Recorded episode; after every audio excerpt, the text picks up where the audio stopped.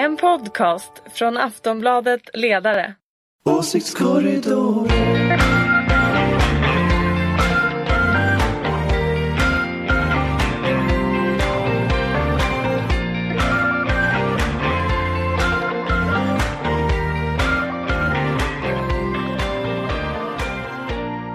Hej allihopa och välkomna till podcasten, för det här är nämligen en podcastinspelning. Podcasten Åsiktskorridoren, som är Aftonbladets ledarredaktions eh, lilla podcast om eh, politik helt enkelt.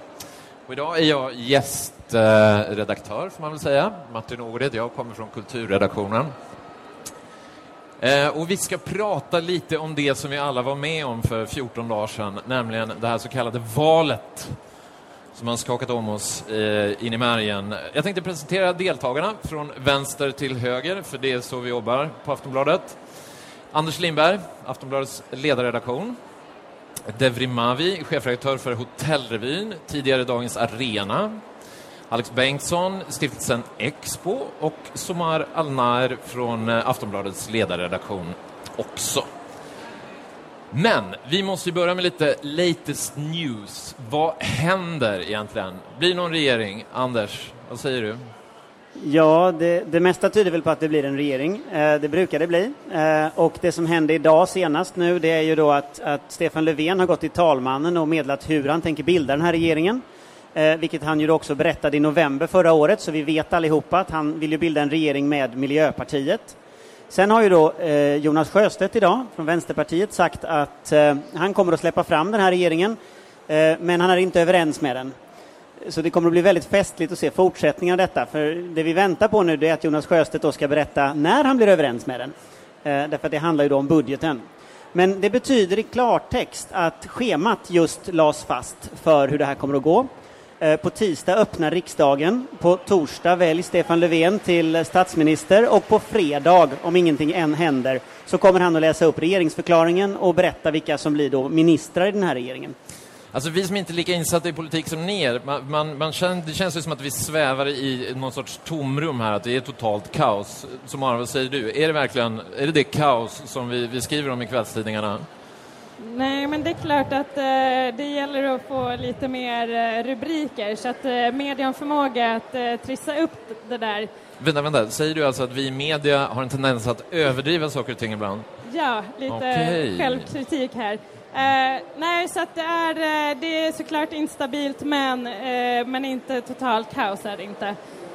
Men om vi ska prata lite om valet, varför vi hamnade här egentligen överhuvudtaget, så är det ju så att man måste ändå säga att det var ett problem att valet hade så låg konfliktnivå. Vad betyder det? Det betyder att S gärna inte ville att valet skulle handla om klassiska höger-vänsterfrågor utan man ville framstå som statsmannamässig och la sig alldeles för nära Moderaterna i till exempel ekonomiska frågor. Det blev lite skönhetstävling helt enkelt mellan uh, Reinfeldt och Löfven? Exakt. Eh, och då eh, Eh, måste man säga att eh, M valde då att gå i opposition mot S eh, och det här blev ganska en grå massa, en ganska grå valrörelse med otydliga alternativ. Och därefter tycker jag också att det var allvarligt när Reinfeldt också la upp bollen genom att säga nu ska vi öppna upp för invandring, men ställde det då mot välfärd. Så då fick vi de sista veckorna en ny konfliktlinje i den svenska politiken. Va, Devrim, vad säger du? Håller du med om den analysen? Var, var Reinfeldts tal avgörande för hur det gick i valet? Um, alltså, det, det, var inte mycket som förändrades de veckorna som gick från talet till valet när det kommer till uh, stödet till till eh, Moderaterna eller så det blev inga några stora förändringar i opinionen men mm, mm, opinionssiffrorna. Däremot så satte man liksom en ny fråga i agendan som ju är en mycket allvarlig fråga där man ställer invandringen och framförallt den här grundläggande mänskliga rättigheten som handlar om rätten att söka asyl mot um, välfärden och, och, och kostnader. Och det är klart att det skapade jätte det, det, skapar ett problem naturligtvis därför att vi som då försvarar en migrationspolitik värd namnet, vi, det blev ju ännu svårare för oss så att säga svara på de här frågorna kring kostnader. Men eh, vad som har hänt är egentligen att det är Moderaterna som har tappat väldigt mycket röster just i Sverigedemokraterna. Eh, från 30 procent förra valet till 20 procent det här valet. Så att de, det, det, det blev liksom deras egna förlust. Så om det var så att Reinfeldt spelade ett spel med att liksom Sverigedemokraterna skulle växa på bekostnad av socialdemokratin så blev inte det så. Utan Sverigedemokraterna växte istället på bekostnad av Moderaterna.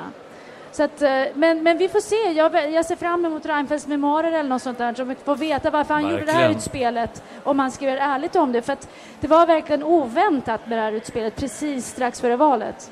Alex, du som jobbar mycket med de här frågorna. Varför gick eh, så många moderater till Sverigedemokraterna? Ja, de gick ju till Sverigedemokraterna ganska långt innan valet. Eh, det, det, kan man ju se både i Europaparlamentsvalet och i riksdagsvalet nu att Sverigedemokraterna var det parti som vann minst väljare i valrörelserna. Eh, vår bild är ju att Sverigedemokraterna gjorde sitt liksom, stora hopp för nästan exakt två år sedan. Om man tittar på SCB, stora mätning, så det är då Sverigedemokraterna går fram.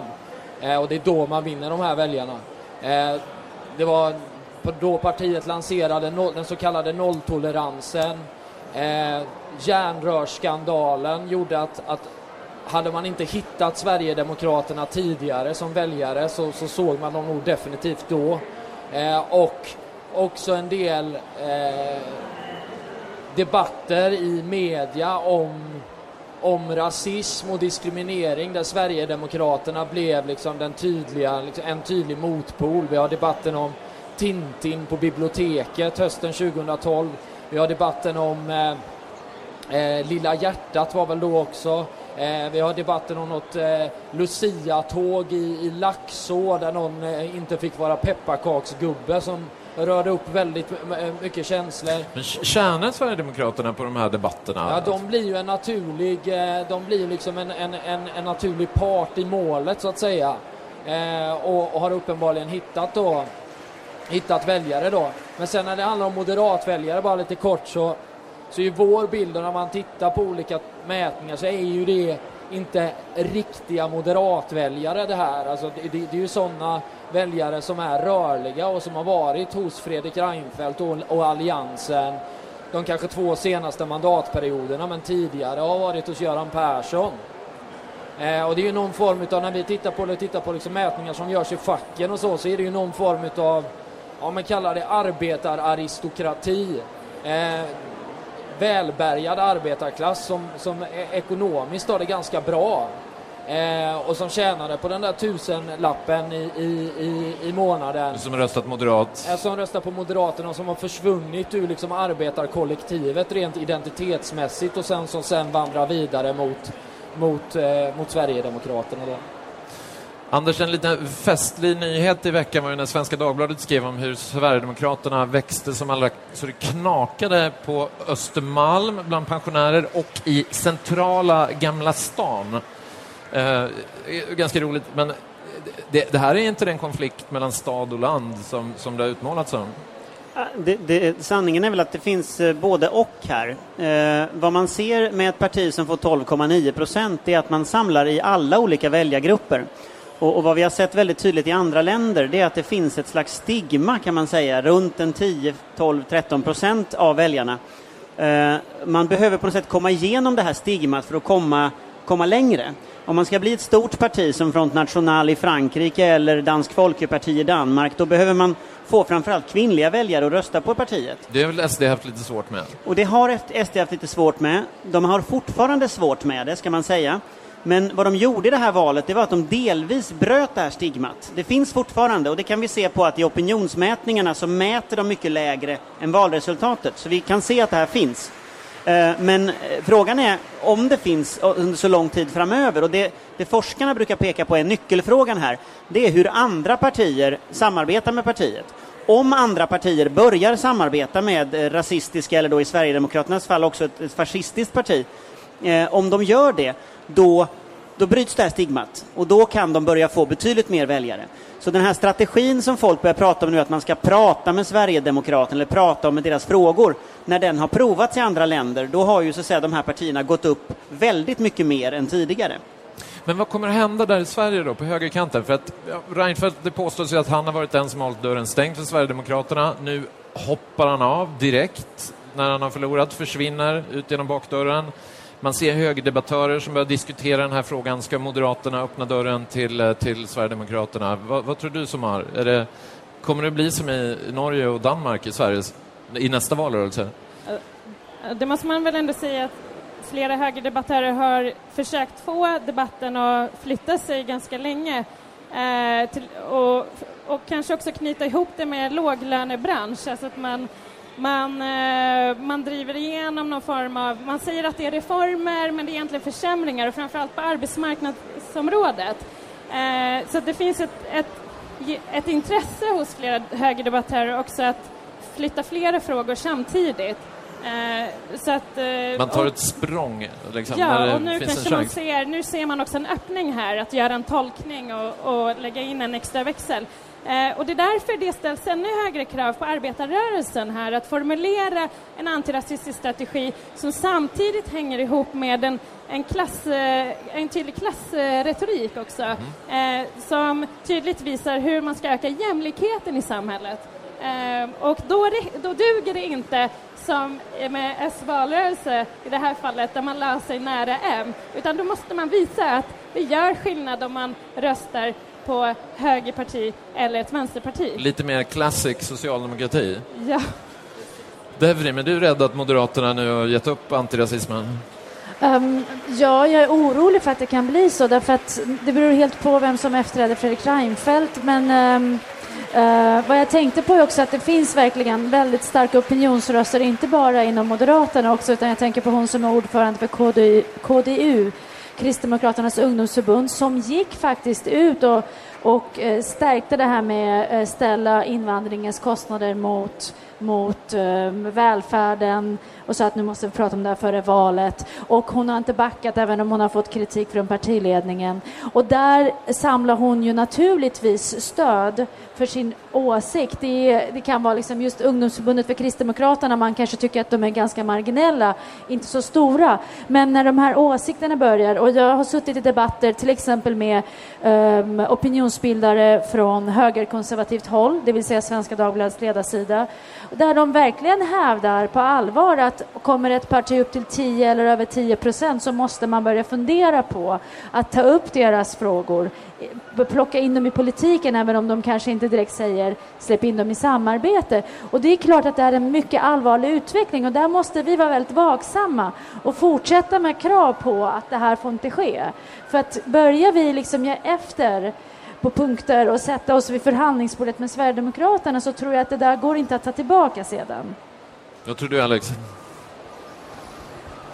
En, en skillnad, eh, om man ska tala i ett europeiskt perspektiv då, så, så, så, så är en skillnad att i Sverige så har vi ändå ganska många eh, borgerliga debattörer och liberala debattörer eh, som har en väldigt tydlig antirasistisk eh, profil. Skulle vilja sticka ut hakan lite här eh, och säga att eh, det finns betydligt fler borgerliga debattörer som, som liksom har en borgerlig antirasism eh, som, eh, som är liksom motsvarigheten till det som, som Somar efterlyser inom socialdemokratin. Och de kommer ju vara oerhört viktiga de här, eh, ja, men socialliberaler men också en del som jag i alla fall klassar som nyliberaler. Eh, att de, att de, eh, att de fortsätter, liksom, fortsätter fighten inom borgerligheten. Eh, och eh, jag tror man från, från, från vänsterhåll både liksom ska dunka dem i ryggen och, och, och berömma dem för deras arbete men också faktiskt våga bråka med dem eh, utifrån ett liksom höger-vänster-perspektiv att det är bra när antirasister inte är överens. Vi kan liksom vara liksom överens om de, de, det, det grundläggande, om, om de mänskliga rättigheterna och så. Men, Man ska eh, inte vara rädd för att bråka inom Nej, den antirasistiska rörelsen. Det, det, är, det är jätteviktigt att bråka. Det, det, och det, och det är därför jag blir ganska lugn men det på liksom politiska läget som är nu när man har liksom Jan Björklund stå i, i, i Aktuellt och prata om att vi, en av anledningarna till att de vill liksom vara kvar i opposition är att det är viktigt med en, liksom, ja, men en demokratisk opposition som, som, som, som bråkar på höger-vänster-skalan. Anders först. Borgerliga antirasister är tuffare än eh, socialdemokratiska. De tar en hårdare fight. Jag- Utom jag- Anders då. Han är Ja. För, för, förutom Aftonbladets ledarsida kanske ibland, men jag tror att, jag, jag tror att eh, Alex har helt rätt i detta och, och, jag upplevde efter förra valet att eh, en stor del av borgerligheten plötsligt började föra någon slags intellektuell debatt om att det faktiskt, dels om islam som var ganska otäck på den tiden, kring en, en tidning som heter Access som numera har väl lite liksom försvunnit lite ut i periferin, men då var väldigt otäck och hade liksom så här äckliga bilder på framsidan med människor i masker och såna här saker som, som Access hade och som var på gränsen till rent rasistisk propaganda, eh, vissa av det här. Eh, det, där, det där tog ju många en strid mot för ett, två, tre år sedan. Eh, det fanns runt Timbro, det fanns runt Access, runt Neo, runt ett antal sådana här borgerliga ställen. Eh, men, men det som hände då, det var ju att borgerligheten lite självsanerade. Alltså precis de här personerna som Alex pratar om inom borgerligheten, som är socialliberaler, som är nyliberaler, de tog faktiskt en intern strid. Det tror jag var oerhört viktigt när vi gick in i den här valrörelsen. För hade den debatten som Neo, Access och Timbro och så vidare höll på med då, hade den fortsatt in i valrörelsen, då hade vi kunnat se ett, ett Moderaterna som var mycket mer likt Höjre i Norge, som ju nu har satt sig med, med Fremskrittspartiet, som ju är så att säga deras stora främlingsfientliga parti. Så detta vals osjungna hjältar är helt enkelt några antirasistiska nyliberaler. Jag tror att det är på ett sätt osjungna hjältar. Samtidigt så tror jag inte att en klapp på axeln från Aftonbladets ledarsida är vad de behöver för att fortsätta riktigt. Skriv upp nu att Anders Lindberg hyllar nyliberalismen i Aftonbladets bokmässan. Men Devrim, samtidigt, får jag, förlåt. får jag bara säga också, men också flera debattörer har ju försökt att skylla också SDs framgångar på antirasistiska rörelsen. Man har recenserat den på olika sätt, man har förlöjligat den. Å ena sidan har man pratat för mycket om Tintin, å andra sidan har man pratat om vilka rasbegrepp ska man använda hit och dit och sådär. Och det tycker jag är, helt fel, därför att man ska inte blanda ihop liksom den konfliktnivån och debatten som vi pratar om och vad heter det, den antirasistiska rörelsen. För det är viktigt också att diskutera eh, Tintin i Kongo och att reproducera bilden av svarta människor i barnlitteraturen. Det måste ju få äga rum. Så det är inte liksom, antirasistiska rörelsens fel att SD har växt fram. Eh, så det måste man ändå göra åtskillnad på, tycker jag. Devrim? Ja, men jag tänkte också just Danmark, du nämnde Norge, men, men eh, vi ska också vara väldigt glada för och, och, och, och, och liksom verkligen så här, eh, ännu mer skydda just mot en danmarkifiering, att vi inte är som i Danmark. För att där har ju allting i princip handlat om att, att så fort man pratar antirasism så är man politiskt korrekt, att man lägger ribban där någonstans och att det inte finns utrymme för um, ett sätt att prata om antirasism utan nu finns ju, uh, min upplevelse av Danmark är att invandrade och deras barn, deras uh, livsvillkor, eller deras närvaro i Danmark har villkorats så hårt så att jag tror att människor lever under en enorm press, vilket är ju eh, egentligen bryter helt mot vår liberala tanke om demokrati och alla människors lika värde. När danska socialdemokratiska statsministern uttalar oro för svensk flyktingpolitik för att vara för generös strax före valet här så ser jag det som ett jättesvek från vänsterhåll som jag tycker är jätteallvarligt.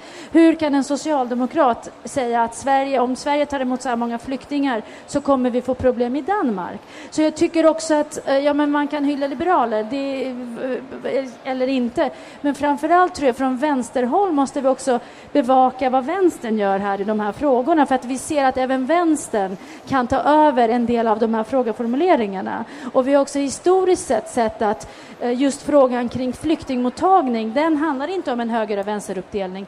Där har ju Socialdemokraterna gjort med moderater gång på gång från 80-talet framåt kring till exempel, alltså, och vi vet ju Lucia-beslutet som Sverigedemokraterna under den här valrörelsen lyfte fram som någonting som vi bör ta efter, det vill säga 89 88-89 när man satte stopp för flyktingmottagning av en socialdemokratisk regering. Allt sånt måste vi vara oerhört uppmärksamma på oavsett om det kommer från högern eller vänstern. Har ni inte läxat upp era skandinaviska sossekollegor tillräckligt i de här frågorna? Jag, jag, tror att just när det gäller Danmark så har man nog läxat upp väldigt mycket på gränsen till att man har svårt att ha relationer nästan. Så illa Eh, alltså? Alltså, alltså grejen är den att dan danskarna gick ju fel för ganska länge sedan. De gick ju fel redan på 90-talet och sen fortsatte det där under 2000-talet där det danska socialdemokratiska partiet har blivit värre och värre i de här frågorna. Och på vissa punkter så tycker jag det är tveksamt om de ens är socialdemokrater när det gäller den här retoriken som de använder. Eh, och problemet som man har insett när man är där, och jag har varit mycket i Danmark och träffat dem, det är ju att de tycker ju så. Det är inte valretorik, det här är på riktigt för dem. Eh, och det skrämmer ju vettet ur en att, att, att en socialdemokrat kan resonera som Helling Thorning-Smith gör. Vad, ligger, vad skulle du säga att de ligger någonstans ideologiskt? Jag skulle säga att i invandringsfrågan så ligger de, alltså, de ligger inte i det svenska politiska spektrat. De sakerna som sägs i den danska debatten, kanske inte av Helle Thorning-Smith men av personer längre ner i partiet, de kan inte sägas i Sverige. Eh, och det där är väldigt intressant att, att det har blivit så. Men, men, men hela det danska politiska spektrat har på något sätt förskjutits. Eh, detta vet Lena Sundström som kommer att vara här senare i monten, kan ni lyssna på. Men där har ju hela spektrat förskjutits och socialdemokratin har ju spelat en väldigt negativ roll i, i det där. Fy på sig dansk sosse. Alex? Ja, en av anledningarna till att det är så i Sverige, det är jag helt övertygad om, det är den antirasistiska rörelsen. Eh, jag tror man ska bara skita fullständigt i eh, gnälliga, eh, någon gnällig VD för någon eh, eh, konservativ eh, tidning som sitter på Twitter och gör sig rolig på antirasisters bekostnad men som aldrig i sitt liv skulle skulle, skulle ta fighten, eh, för, för, ta, ta fighten mot, mot rasism utan bara sitter och vi bara skiter i dem. Sluta och, och sluta liksom läsa deras Twitterflöden för det är bara så jävla demoraliserande. och istället eh, och istället liksom räta på ryggen för vad den antirasistiska rörelsen lyckas med i Sverige. Eh, anledningen till att vi inte har ett ens i närheten av ett danskt scenario eller norskt scenario är ju att det är oanständigt att närma sig det. Eh, när en massa antirasister vände ryggen mot Sverigedemokraterna under valrörelsen så var det ju inte framförallt för att SD ska få mindre röster utan det är ju också en, en tydlig signal till de andra partierna att fan ta er om ni börjar att samarbeta med SD. Fan ta er om ni börjar ta efter deras, deras eh, retorik och, och, och politik. Och desto liksom folkligare motstånd, den typen av antirasistiskt motstånd är, desto svårare blir det för de här krafterna som finns. Ja, de finns marginellt inom socialdemokratin också som vill liksom närma sig en sån utveckling. Det blir jättesvårt för dem eh, när, när liksom det, det antirasistiska motståndet är så massivt. Men den antirasistiska rörelsen har ju verkligen fått något av en revival nu de senare åren. Hur, skulle du eh, beskriva, beskriva den? Är den större än... Kanske Devrin vill flika i? Nej, men nej, efter dig tänkte jag. Okej, ja, ja, men då börjar jag. Nej, men revival, den har ju funnits hela tiden. Det är bara det att nu, eh, nu syns vi igen. Det har hållit på. Det var lite tyst där på nej, 2000-talet. det, det, det, men då åkte vi runt och byggde rörelse. Eh, jag tror att en av anledningarna eh, till, till, eh, till att, att den antirasistiska rörelsen har sån uppsving det är att det är både luft och bas.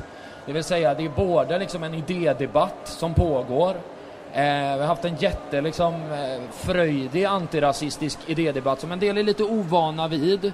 En del är lite ovana vid tonläget, så blir man nervös.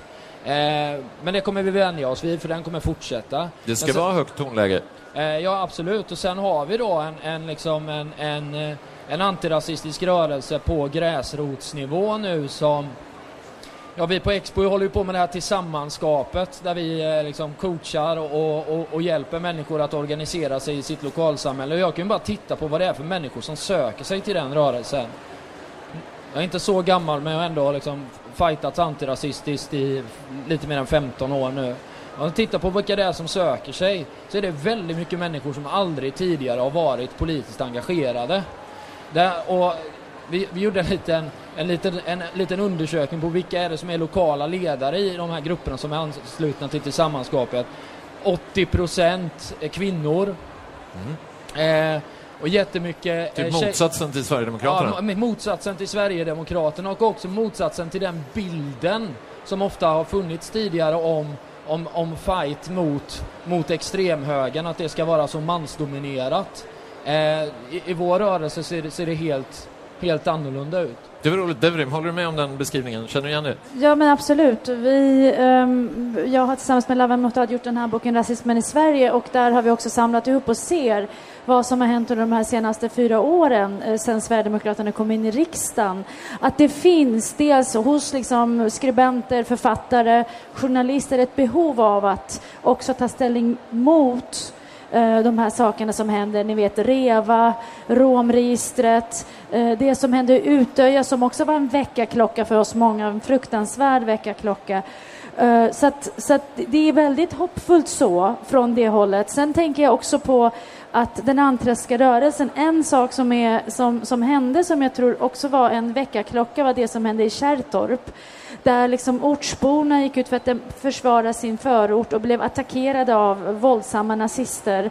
Och den, liksom, de demonstrationer vi har sett i Sverige i samband med Kärrtorp är kanske de största antirasistiska någonsin. Det var inte bara i Stockholm, det var i 30 städer till som människor samlades för att säga nej till rasism och nazism. Och där menar jag att det blev också liksom en, en förändring efter det, att det blev mer okej att gå ut och demonstrera. Jag tycker att eh, hela valrörelsen, inte under riksdagsvalet men redan till EU-parlamentsvalet så var många ute eh, protesterade mot Sverigedemokraterna, vända ryggen men också de som skrev ni är inte välkomna till vår arbetsplats. Det här är väldigt mycket civilkurage, människor som själva har utsatt sig för liksom, livsfara genom att få liv, dödshot men ändå gått ut och skrivit under på att ni får inte vara på vårt sjukhus för att ni eh, hotar människors säkerhet här. Så att jag tycker att eh, vi kan vara hoppfulla. Jag pratade tidigare, bara för en stund sedan, i Expo-montern och då berättade jag att jag träffade LO-ledningen förra veckan precis efter valet och de var sådär optimistiska och glada över valrörelsen. Vilket man kan tycka, men så bra gick det väl ändå inte.